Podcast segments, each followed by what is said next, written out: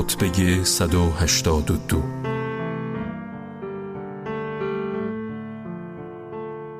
خدا از کسی متولد نشد تا در عزت و توانایی دارای شریک باشد.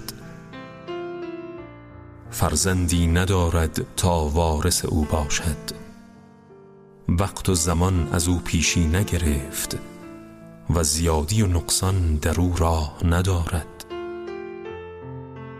خدا با نشانهای تدبیر استوار و خواسته های حکیمانه در خلق نظام احسن در برابر غفلتها جلوه کرده است. از نشانه های آفرینش او خلقت آسمان های پابرجا بدون ستون و تکیگاه است.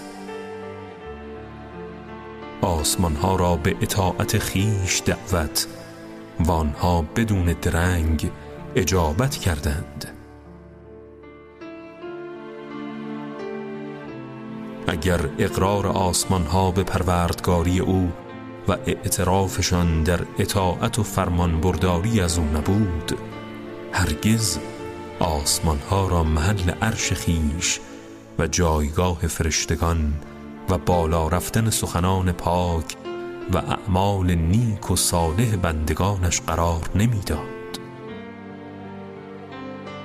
ستارگان را نشانه های هدایتگر بیابان ماندگان سرگردان قرار داد تا به وسیله آنها راهنمایی شوند. ستارگانی که پرده های تاریک شب مانع نورافشانی آنها نمی گردد و نمی تواند از نورافشانی و تلعلع ماه در دل آسمان جلوگیری کند.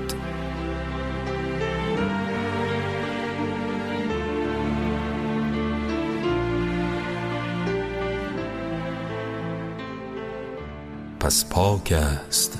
خدایی که پوشیده نیست بر او سیاهی تیره و تار بر روی ناهمواری های زمین و قله های کوتاه و بلند کوه ها و نه غرش رعد در کرانه آسمان و نه درخشش برق در لابلای ابرها و نه وزش بادهای تند و طوفان و نه ریزش برگ ها بر اثر بارش باران و نه محل سقوط قطرات باران و نه مسیر کشیده شدن دانه ها به وسیله مورچگان و نه غذاهای کوچک نادیدنی پشه ها و نه آنچه در شکم حیوانات ماده در حال رشد است.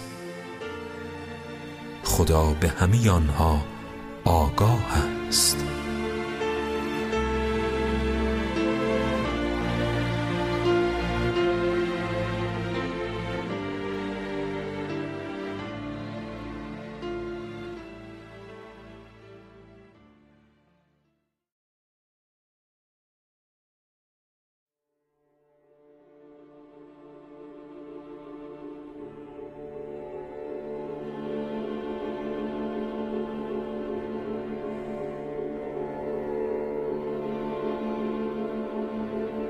خطبه 182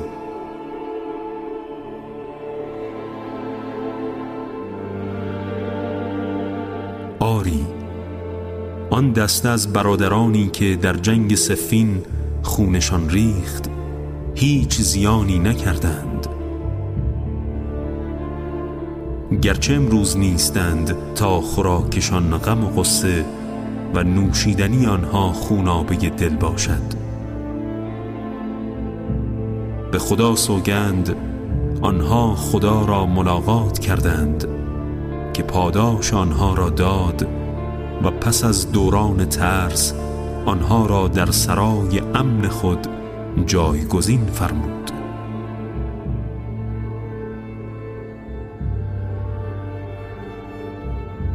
کجا هستند برادران من که بر راه حق رفتند و با حق درگذشتند؟ کجاست امار و کجاست پسر تیهان؟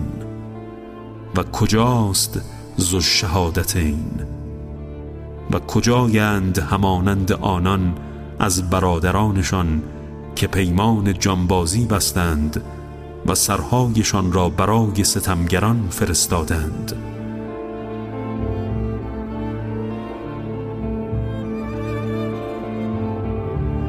پس امام دست به ریش مبارک گرفت و زمانی طولانی گریست و فرمود دریغا از برادرانم که قرآن را خواندند و بر اساس آن قضاوت کردند. در واجبات الهی اندیشه کرده و آنها را برپا داشتند. سنتهای الهی را زنده و بدعتها را نابود کردند. دعوت جهاد را پذیرفته و به رهبر خود اطمینان داشته و از او پیروی کردند.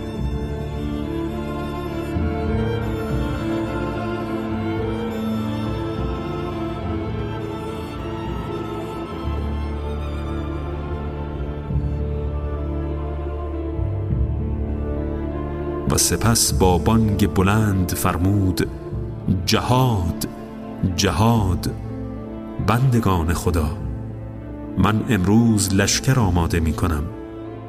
کسی که می خواهد به سوی خدا رود همراه ما خارج شود. نوف گفت برای امام حسین علیه السلام ده هزار سپاه و برای قیس ابن سعد ده هزار سپاه و برای ابو ایوب ده هزار سپاه قرار داد و برای دیگر فرماندهان نیز سپاهی معین کرد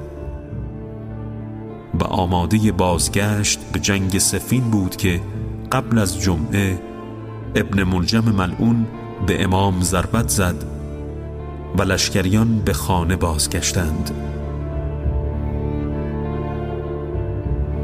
و ما چون گوسفندانی بودیم که شبان خود را از دست داده و گرگ ها از هر سو برای آنان دهان گشوده بودند.